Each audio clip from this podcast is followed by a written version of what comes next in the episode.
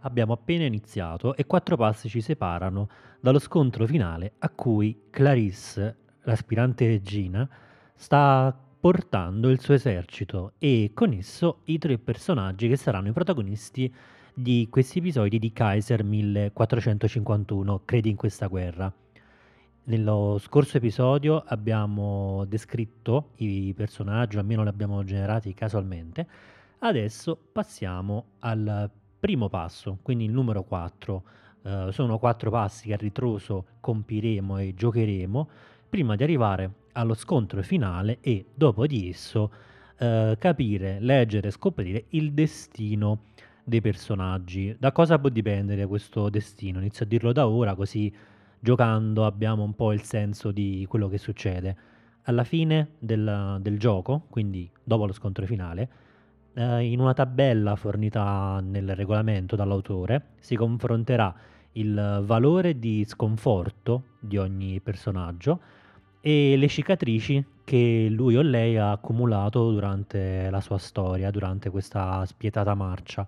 Lo sconforto eh, può andare da 0 fino a un numero pari al numero di passi, poiché alla fine di ogni, di ogni passo, eh, in realtà sì, alla fine di ogni turno del personaggio, potrà eh, accumulare un, un valore di sconforto se risponderà no alla domanda credi in questa guerra? che si reitererà alla fine di ogni scena. Invece le cicatrici potranno comparire sul corpo o nell'animo di un personaggio quando uh, un altro giocatore, quindi nel caso si giochi in più giocatori come dovrebbe essere, mentre il soldato di turno sta rappresentando e raccontando la propria scena, può intervenire con delle formule prestabilite. Una di queste Uh, l'unica che userò perché non avendo altri giocatori, questa però è utile per uh, arricchire la narrazione, uh, può appunto mettere in campo un conflitto. questo conflitto si risolve con un'estrazione di carte dal mazzo delle figure. Entrambi possono anche modificare il valore uscito, cioè da 8 a 10 uh, utilizzando uno dei tratti che, che il proprio personaggio possiede. E nel caso in cui il giocatore di turno, quindi il soldato di turno, vinca il conflitto, può continuare normalmente a raccontare la, la, scena che stava raccontando, mentre invece se è l'altro giocatore a vincere il conflitto, ecco che infligge al, al giocatore e al soldato di turno una cicatrice e racconta di fatto eh, l'epilogo della scena che il soldato di turno aveva incominciato, quindi l'autorità narrativa passa da un campo all'altro. Senza ulteriori indugi, anche perché sento già tonare dalle retrovie gli ordini della nostra aspirante regina Clarissa, giochiamo il passo numero 4, quindi il primo. Ogni passo è caratterizzato da un sentimento e da un tempo atmosferico. A turno ognuno dei personaggi, dei tre personaggi che abbiamo generato, quindi eh, Edmund, l'arrogante capitano, Oliver, l'arciere senza un orecchio e Loclan, eh, l'irrequieto alfiere, dovranno giocare e raccontare una scena che li vede protagonisti. Queste scene, però, durante questo passo, dovranno avere un, o comunque dovranno essere legate da un sentimento generale che ora vado a estrarre appunto per il passo 4, il, il primo che giochiamo. L'estrazione eh, ha generato fede o fiducia, quindi le scene che racconterò nei turni dei personaggi durante questo passo dovranno in qualche modo ispirarsi o comunque legarsi al sentimento generale che dovrebbe alleggiare, no? Un po' come una brina sulle scene che andiamo a raccontare nel passo 4 a questo punto, parlando di Brina, genero anche casualmente il tempo atmosferico, estraggo una carta dal mazzo e, come giusto che sia, eh, essendo in Inghilterra centro-settentrionale, il passo 4 sarà caratterizzato da una fitta nebbia. Quindi le figure dei soldati dell'esercito del, e la stessa Clarisse emergeranno pian piano dalla nebbia. Ora andiamo per uh, ordine E iniziamo con Edmund, il nostro arrogante capitano a cavallo, con una benda sull'occhio, figlio di Henry, duca del Devonshire. Andiamo a giocare la prima scena, quindi domanda numero uno. La estraggo anch'essa casualmente. Nel caso dovesse uscire una domanda simile, insomma, alla, allo stesso personaggio oppure ad altri personaggi uscire una domanda che è già capitata a un personaggio precedente, potrò in, in alcun modo, in qualche modo ritirarla o comunque generare una nuova. Anche se l'autore dà una certa libertà, soprattutto nella, nello scontro finale, eh, di stabilire noi poi se la domanda ci aggrada o meno. Questo chiaramente in particolare nello scontro finale, tanto è che l'autore dice di inventarla. Questa forse è l'unica pecca che eh, ho trovato un po' nel gioco, cioè le domande sono una lista mi sembra di 12 e non cambiano eh, a seconda del passo. Cioè per esempio non è che il passo 4 eh, dal momento che immagino è un passo iniziale, quindi l'esercito si sta iniziando a muovere o comunque sta iniziando la propria marcia. Vero è che si potrebbe anche partire media stress, però tendenzialmente questo è lo schema mentale che almeno io mi, mi sono fatto, forse ho troppi schemi mentali, comunque è questo quello che ho percepito. Ecco, l'estrazione non genererà domande che hanno come tema generale l'inizio di una marcia, cioè la domanda che può uscirmi all'inizio del gioco, paradossalmente è uguale alla domanda che potrebbe uscirmi alla fine. Eh, mentre invece magari mi sarei aspettato che le domande cambiassero o comunque fossero tematicamente, se non cronologicamente, no, scandite da, da un passo marziale, eh, dipendenti dalla vicinanza della nostra armata, dei nostri soldati allo scontro finale. Ma così non è. Quindi, pignoleria a parte, vado a estrarre la domanda numero uno, a cui dovremo rispondere con la prima scena di Edmund. Allora, l'imperatore come ha comprato o guadagnato la tua fedeltà? Quindi, una domanda in cui Edmund, eh, una domanda a cui devi rispondere con una scena e il punto centrale è perché sostanzialmente alle dipendenze di questa Clarisse, come, eh, come Clarisse eh, si è guadagnato o comprato la sua fedeltà. Ricordo che il sentimento generale è fede o fiducia e il tempo atmosferico è nebbia. Uh, la scena dove si svolge? Si svolge fuori da questo uh, castello attorno cui Claire l'aspirante regina sta organizzando il suo esercito per partire e per ora come personaggi immagino solo Edmund. Eh, I suoni che emergono da questa fitta nebbia che avvolge la campagna inglese come un mare sono quelli di carri che vengono caricati, casse che scricchiolano sotto il peso del loro contenuto e uomini che mugugnano, gridano, bestemmiano per la fatica e il grande sforzo che è preparare un esercito alla partenza. Ci sono migliaia di bocche da sfamare, eh, l'accampamento che poi la, li accoglierà man mano che si, ci si avvicina in terra straniera è tutto stipato su questi carri. Quindi immagino la fatica di questi uomini che nella nebbia devono chiamarsi a gran voce per sopperire all'impossibilità di vedersi e tutto intorno come un eco riecheggiano questi, questi rumori di casse che vengono caricate, qualcosa magari cade per terra, del vetro si infrange, delle galline strepitano. E mm, dalla nebbia, quasi come con un opaco bagliore, emerge l'armatura lucidata di Edmund, l'uomo guarda con l'unico occhio, l'occhio sinistro, eh, gli uomini che di fatto ora sono alle sue dipendenze, eh, ne scudiscia uno con un frustino per, sgridandolo per non fare abbastanza velocemente il suo lavoro e questo eh, gli ricambia un'occhiata di odio che però cela subito quando vede lo sguardo severo di Edmund.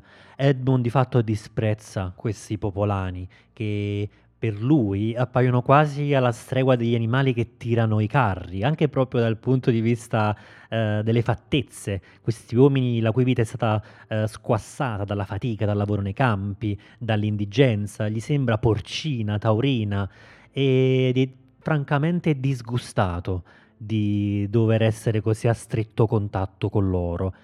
Però ecco che emergendo da questa nebbiolina, quasi come se le manasse, la figura eh, immobile e immutabile di Claire che viene portata con eh, appunto con una portantina, con degli uomini che la portano a spalla e dall'alto di questa portantina che attorno a dei veli, dei veli viola che impediscono ai villici di guardarla in faccia direttamente, eh, c'è lei eh, con una posa statuaria, gli occhi fissi davanti a lei e uno spesso cerone che sembra quasi come se la nebbia si fosse addensata sul, tuo, sul suo viso e le donasse quasi l'aspetto di una maschera kabuki. A precedere questo piccolo, piccolo corteo, perché peraltro è anche circondata da una dozzina di uomini armati, c'è mm, ecco, una comparsa, eh, generiamo una comparsa eh, la chiamo Matthew, un viscido dignitario di corte, con i capelli impomatati, un baffetto biondo e un vestito a sbuffi, che anch'egli avanza disgustato nel fango e si porta davanti a Edmund e con un inchino che tradisce un malcelato disprezzo eh, annuncia la regina, perché così già la chiamano, Claire. Qualcuno degli uomini, Edmund, ascolta, eh, gli fa eco eh, sottovoce con il nomignolo che la regina non conosce che gli uomini si passano di bocca in bocca come un bene di contrabbando e Edmund si eh, ripropone di punirli per quel bisbiglio, sebbene eh, insomma a mezza bocca, a bassa voce. Poi per un attimo eh, la sua attenzione è completamente catturata dalla figura di Claire e ignora completamente Matthew, il, il dignitario. La guarda e la guarda proprio in, con fare statico e lei non le parla, non gli parla ed è solo Matthew a, viscidamente, con delle parole taglienti, a ricordargli quello che la regina gli ha chiesto e quanto Edmund debba a lei. Infatti, con una velata quasi minaccia, gli dice che in caso di insuccesso o di rallentamento nella marcia o di sconfitta, anche soltanto di esitazione, Edmund può scordarsi il, il titolo nobiliare che non ha ereditato da suo padre nel Devonshire. Quindi ecco che mm, Edmund, il suo sguardo trema e si sposta per la prima volta da Claire a quell'uomo odioso, eh, la cui vita Edmund eh, strapperebbe seduta stante se solo non fosse così vicino alla sua amata regina. E con uno sbuffo e un cenno del capo, seguito poi da un lungo inchino e saluto, spostandosi il mantello e togliendosi l'elmo in direzione di Claire, Edmund saluta il piccolo convoglio che scompare nella nebbia così come è comparso, eh, spostandosi in direzione delle, delle, prime file quindi lasciando Edmund con uh, la punizione che deve impartire ai suoi sottoposti direi che, ecco che ora che il corteo è svanito, Matthew guarda questo castello che emerge nella nebbia, guarda i paramenti degli uomini al suo comando, guarda i merli, le sentinelle che si danno eh, il cambio, i camminatori, il ponte levatoio, ascolta il nitrito dei cavalli, di uomini che eh, obbediscono agli ordini e per un attimo questo, questa nebbia che avvolge il castello pare quasi essere una nebbia della, della sua memoria, dei, di ricordi paterni eh, e del potere che lui di fatto ha perso. Rimpiange questa nobiltà perduta e mentre riflette sul fatto che quella donna è, è l'unica speranza per poterla riacquisire, eh, strofina fra le mani questo rosario con alla fine un'immagine sacra della, della Beata Vergine che sia nell'aspetto che nello sguardo pietoso sembra quasi essere lo stesso della regina Claire. Alla domanda di Rito, quindi, credi in questa guerra? Eh, sono abbastanza certo che in questo caso Edmund risponde sì, credo in questa guerra. Passiamo a Oliver, l'arciere dei movimenti scattanti senza un orecchio. Eh, il passo è sempre il 4, quindi il sentimento di base sarà sempre fede o fiducia. Eh, nella scena precedente è la fiducia che Edmund ripone in, in Claire, nella regina, nell'aspirante regina Claire, e così come il, il, tempo atmosferico. Vediamo però quale domanda capita a Oliver, a quale domanda dovremo rispondere con la scena che riguarda Oliver eh, estraggo casualmente la domanda ed è, ah, interessante, hai scoperto un infiltrato, chi è? eh, allora, visto che il tema generale è fede o fiducia, Oliver, mm, io mi sto cercando anche di fare un'idea dei tre personaggi in modo che siano sia diversi tra loro, ma anche mi trasmettano un'idea chiara. Almeno quando gioco per me è così. Certo emerge pian piano l'idea eh, dei personaggi, però ho già qualcosa in mente, quindi il tema, cioè il sentimento del passo è fede o fiducia, mi concentrerei su fiducia e anzi eh, sul suo contrario, cioè la sfiducia. Si parla di tradimenti di una spia e vorrei eh, giocare la prima scena di Oliver. Eh, ricordiamo che è sempre in questa, in questa nebbia, il te- tempo atmosferico è di nebbia. E, ehm, dove l'ambientiamo? Eh, direi di notte, fuori, proprio fuori, po- poco fuori dall'accampamento che eh, per la prima volta è stato piazzato, è stato messo su dopo pochi giorni di marcia e eh, direi che Oliver sta ascoltando la conversazione di due uomini, quindi introduciamo due comparse. Uno sicuramente è un'avida spia e lo chiamiamo Mark. L'altro invece, con cui sta facendo la guardia, quindi compagno di turno di guardia, sarà Henry, grassa sentinella. Eh, allora, quindi eh, mettiamo insieme questi elementi per dar vita alla prima scena di Oliver. Un sibilo eh, lo sveglia nel cuore della notte. Il, il, sacco di paglia, quello che dovrebbe essere un materasso, su cui è riverso su un fianco, è sporco di sangue. Di riflesso si tocca l'orecchio, ma tutto quello che vi trova, come da ormai settimane a questa parte, è il residuo di una poltiglia di ciò che gli è stato reciso e che puntualmente torna a dolergli, non l'ha insomma né disinfettata né ha posto rimedio alla perdita dell'orecchio e continua a tormentarlo ed è l'ennesima notte che lo tiene sveglio e questo sibilo acuto Uh, non riesce a permettere, non riesce insomma a farlo dormire, si alza, Uh, vicino a lui c'è il residuo di quello che sembra essere un bicchierino vuoto con un forte odore di alcol, l'unica cosa che riesce a metterlo subito KO uh, per dormire la sera ed esce dalla sua tenda in cui dormono anche tanti altri soldati, uno addosso all'altro con un odore, uh, un odore disgustoso e esce dalla sua tenda e inizia a vagare un po' per la nebbia dell'accampamento. I cavalli persino stanno riposando e tutto sembra avvolto da una nebbia che è come se fosse eh, fatata, che ha posto l'intero accampamento in questo regno del sogno. Vagando arriva al limitare dell'accampamento eh, segnato dall'inizio degli alberi di una foresta che stanno costeggiando gli uomini di Claire durante la loro marcia. E il sibilo che um, Oliver sta quasi seguendo, da cui però in realtà sta scappando, sembra uh, acuirsi e sintonizzarsi su altre frequenze, divenendo pian piano sempre più simile a un suono vero, o meglio due. È una conversazione. È una conversazione appunto fra Henry, eh, la grassa sentinella, e Mark, questa spia.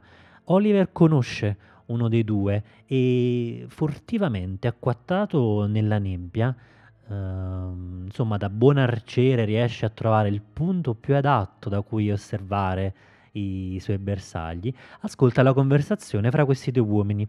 Sono molto lontani dal campo e nessuno andrebbe mai dove sono loro, cioè nei pressi della foresta. L'ambiente si fa ancora più umido e a volte si sente persino ululare qualche lupo.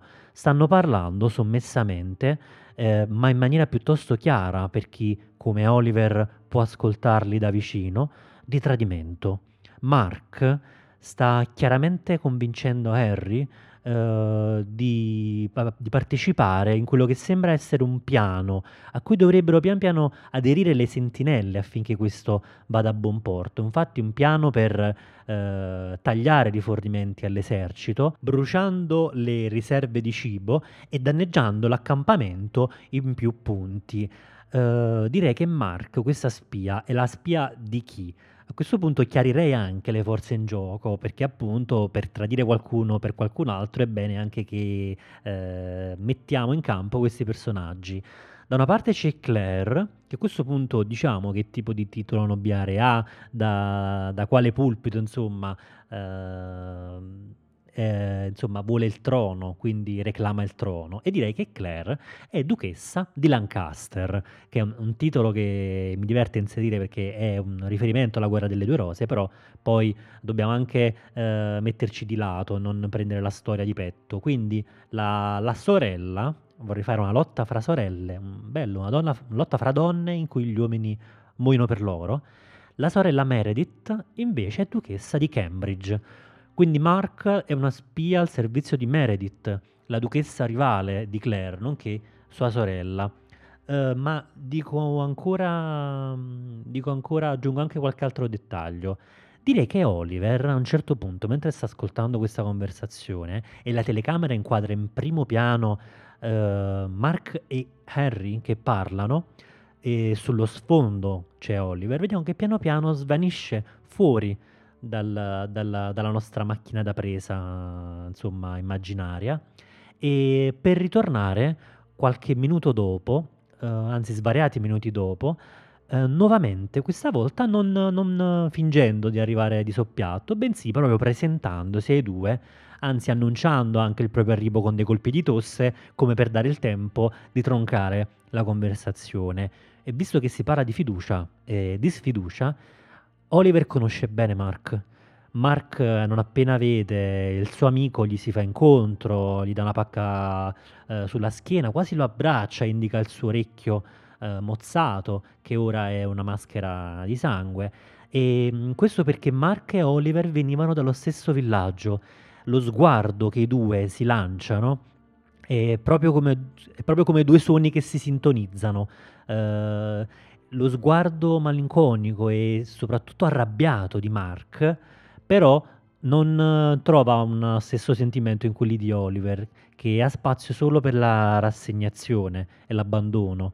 Mark eh, e Oliver, dicevo, vengono dallo stesso villaggio, un villaggio che è stato razziato di fatto da, dall'esercito di Claire, duchessa di Lancaster. Gli abitanti sono stati reclutati forzatamente, tra cui lo stesso Oliver e Mark, e insomma, ciò che è successo agli altri, alle donne, ai bambini e agli anziani, nonché alla, al villaggio in sé per sé, lo lasciamo immaginare all'ascoltatore. Quindi questi torbi di eventi ancora non, non sono i protagonisti della nostra storia. Non gettiamo su di essi luce, anzi lasciamoli un attimo nelle tenebre, forse ancora più, più terribile. Fatto sta che Oliver però uh, sta seguendo Claire, inizialmente per, per, forza, cioè è stato costretto, però ora c'è qualcosa che si muove nel suo animo, gli, lo, lo, gli dice di seguire la duchessa di Lancaster. Quindi agli occhi di Oliver, Mark sta soltanto rischiando di mandare tutto all'aria e di rallentare il piano di Claire, che ora è anche il suo. Quindi eh, dice a Mark che ha trovato qualcuno eh, guarda caso eh, espone a Mark un piano molto simile e dice che lo ha sentito da altre sentinelle, al che Mark eh, è contento perché un amico come Oliver eh, dalla propria parte lo rende più forte e rende ancora più giusta la causa per cui stanno lottando, perché Mark e Oliver hanno, secondo Mark, sofferto allo stesso modo. Chi più di Oliver capisce Mark? E Oliver gli dice che ha trovato qualcuno, non solo che può partecipare alla loro, insomma, può contribuire alla loro causa, ma anche molto di più. C'è qualcuno che può portarli a un ufficiale che, stando a quanto dice Oliver, può essere corrotto per cambiare fazione. E così invita Mark eh, in una tenda dove Uh, stando a quello che dice Oliver, ci sono e si riuniscono questi uh, congiurati. Allora, a questo punto Mark si fiderà a tal punto di Oliver è una delle classiche situazioni in cui, per esempio, nei panni di un giocatore che eh, racconta la storia di Lockland, eh, inserirei un conflitto. Cioè, Mark potrebbe anche capire che Oliver sta bleffando e lo sta tradendo. Se, se ciò dovesse capitare, non sarebbe certo una buona situazione per Mark e, e dovrebbe probabilmente lo costringerebbe a, a, dover cambiare piano o ad agire apertamente senza poter uh, fare affidamento sul sotterfugio. Quindi io procedo al primo conflitto. Uh, sarebbe anche bello se perdesse Oliver, perché come cicatrice potremmo assegnargli qualcosa del tipo eh, ricordo di un tradimento oppure anche una cicatrice più fisica, cioè uh, magari riesce comunque a prendere Mark oppure Mark scappa e gli infligge una ferita, ennesimo ricordo uh, di questa causa sbagliata secondo Mark che Oliver sta sposando dopo, dopo l'orecchio che non c'è più. Quindi passo all'estrazione delle carte, vado al mazzo delle figure ed estraggo una carta per Oliver ed è il re di spade. Quindi mh, mm, ora procedo anche all'estrazione della carta per uh, Loclan, quindi che in questo caso racconterebbe la storia di Mark e, o comunque avrebbe campo libero nel raccontare il, l'epilogo della, della scena ed estrae una regina di spade.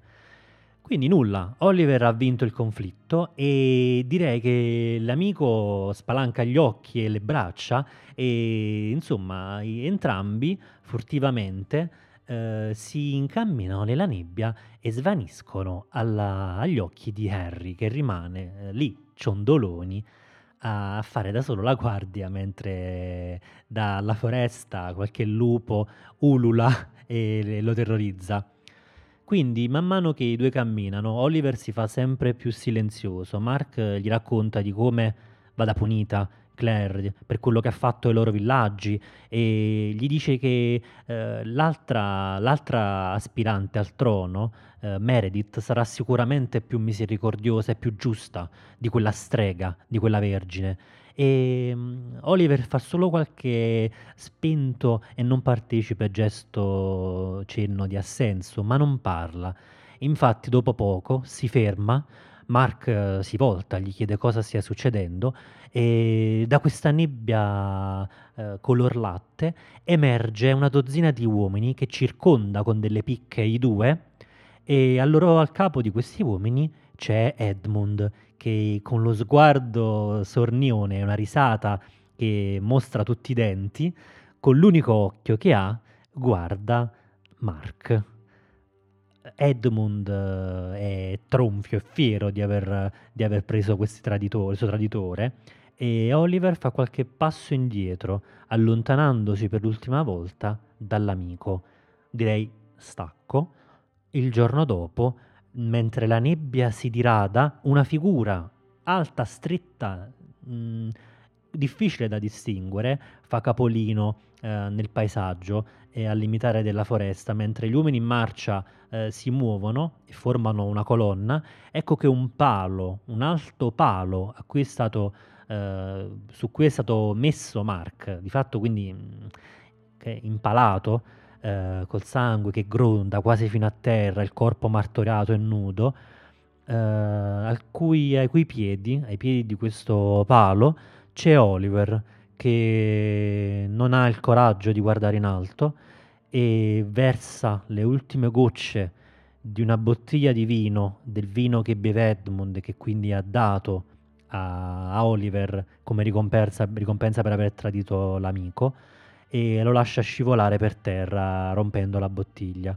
Torna in marcia eh, fra gli uomini che in colonna iniziano a mettersi in moto e fra i soldati che guardano la scena c'è il volto triste e amareggiato di, di Henry che con lo sguardo segue disapprovando Oliver e può solo immaginare, può solo immaginare quale sia la maledizione di un uomo che tradisce un amico. Quindi in questo caso, eh, in maniera del tutto opposta a quella di Edmund, credi in questa guerra, Oliver? No. Quindi aggiungo un punto sconforto nella, nella scheda di Oliver. Lui eh, sta seguendo Claire per qualche motivo, però dentro di lui c'è qualcosa che si rompe giorno dopo giorno e il fatto di aver venduto un amico è sicuramente una cicatrice profonda che se non fisica e palpabile, visibile, lo sta scavando dentro. Quindi ecco, in questo caso è, un- è uno di quei casi in cui è- non è facile rispondere alla domanda se il personaggio crede in questa guerra. Cioè, magari lui ci crederebbe perché è l'unica speranza, è l'unica cosa a cui può attaccarsi, visto che ha perso tutto. Però in realtà ehm, non ci crede con partecipazione, eh, lo fa con abbandono, per inerzia, per accidia forse. Quindi lui non crede in questa guerra, lui eh, fluisce, lui si fa trasportare in questa guerra, no? uh, aspetta sul corso del fiume, vedi, guarda il corpo del tuo nemico passare. Ecco, Oliver uh, guarda il suo stesso corpo passare, non è una sua scelta, non sta nuotando in questo, in questo fiume insanguinato della guerra, lui galleggia, non, non, può fare altro, almeno ci prova. Quindi andiamo a Lockland che mi, eh, mi incuriosisce molto.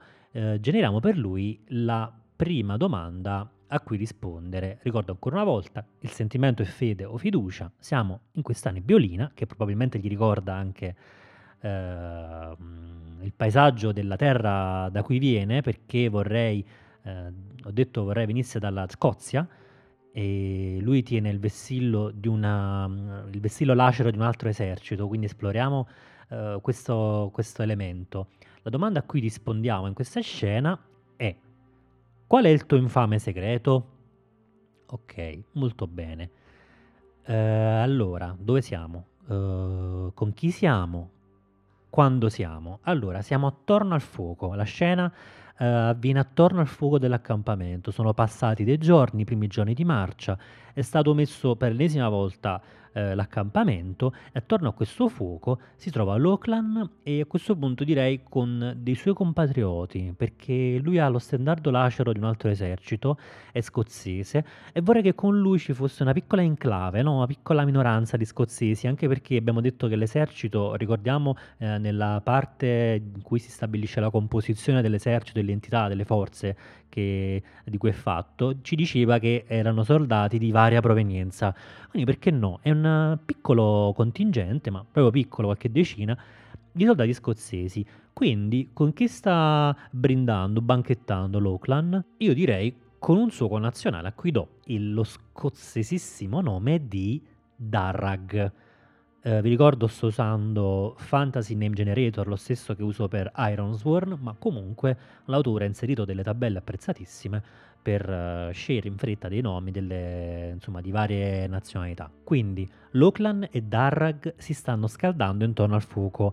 La stessa temperatura come la nebbiolina che aleggia ancora un po' non può non richiamargli alla mente la loro patria, il posto da cui vengono quasi si sentono a casa, ma in realtà è solo un'apparenza perché non sono mai stati più lontano da casa e non parlo chiaramente dal punto di vista dei chilometri, dal punto di vista geografico, ma loro sono dei fuggiaschi, sono dovuti fuggire dalla loro patria.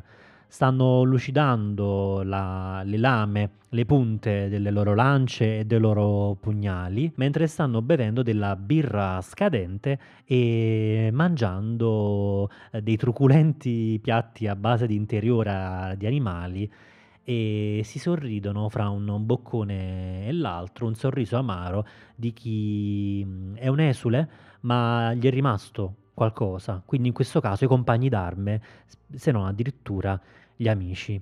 In questa scena irrompe un uomo. Eh, giocherei subito eh, il nome per quest'uomo, eh, voglio che sia un irlandese innanzitutto, molto nerboruto e che odi in qualche modo gli scozzesi. Quindi io lo chiamerei Aiden, questo grosso irlandese che arriva eh, vicino al fuoco e mm, appena arriva gli scozzesi lo conoscono, si alzano anche loro e lui li affronta proprio a muso duro, come se non eh, fosse un momento di riposo per lui e sputando a terra gli dice che lui non si troverà mai a suo agio in questo esercito finché uh, Claire permette anche a questa feccia scozzese di combattere al proprio fianco. Non, non si sentirà mai al sicuro in battaglia sapendo che i compagni che devono proteggerlo uh, sono anche loro.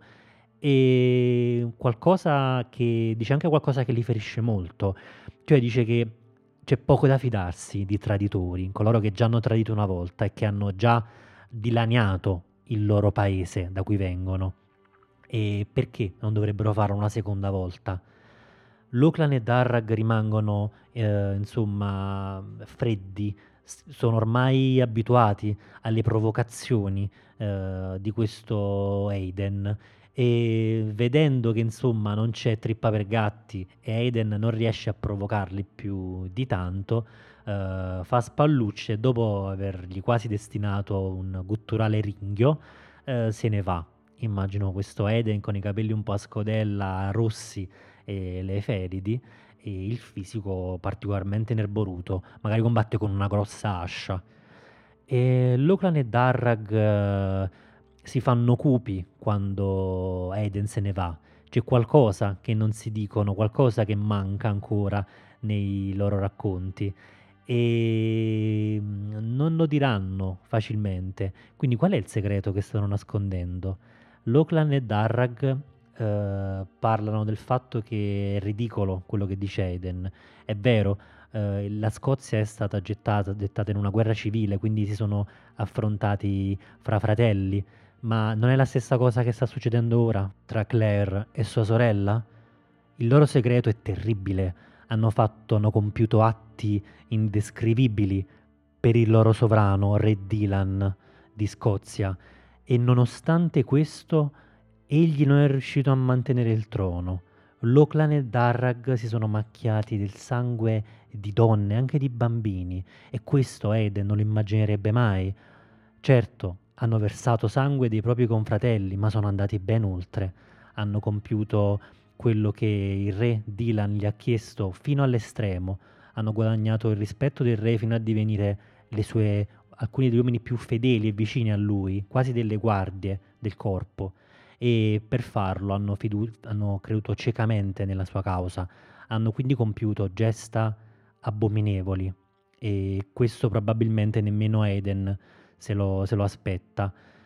Per un attimo direi che nella nebbia quasi lasciano sventolare per un attimo, timidamente, eh, illuminato dal riflesso del fuoco, questo stendardo. Ci mostra il simbolo ricamato su di esso, anche se ormai lacero, con dei fili che rimangono appesi eh, al di fuori della trama della, della maglia, no? della, del tessuto, e c'è il simbolo di un grosso drago eh, nel cui petto c'è conficcata una croce. Dopo poco, insomma, riavvolgono lo stendardo che hanno fatto garrire per qualche secondo all'aria fredda della notte e Darrag e Loclan eh, parlano del fatto che eh, Claire va seguita e anche se sono costrette a subire queste angherie e addirittura sopportare la presenza stessa di uomini come Aiden, loro devono credere in questa causa perché è l'unico modo che hanno, l'unica speranza di rientrare un giorno in patria e fare giustizia nel nome del loro re Dylan questo re che è stato sconfitto, loro quindi sono degli sconfitti, e mm, il figlio di questo re Dylan si nasconde in Scozia perché lo zio che lo ha, uh, che lo ha soppiantato dà la caccia al figlio di Dylan per sterminare un'ultima volta, per eradicare la, il suo albero genealogico. Quindi Darrag e, mm, e Loclan, mentre uh, riavvolgono lo stendardo, si scambiano un'occhiata d'intesa, come a dire anche questi giorni passeranno e torneranno in Scozia un giorno e faranno nuovamente sventolare questo stendardo dalla torre più alta di quello che era il castello di Re Dylan, il loro re. Loclan credi in questa guerra? E io direi di sì, lui ci crede, quindi non aggiungiamo, non incrementiamo il valore di sconforto e andiamo eh, al passo numero 3. Questo però nel prossimo episodio dove ci porterà la marcia di Clarice, duchessa di Lancaster.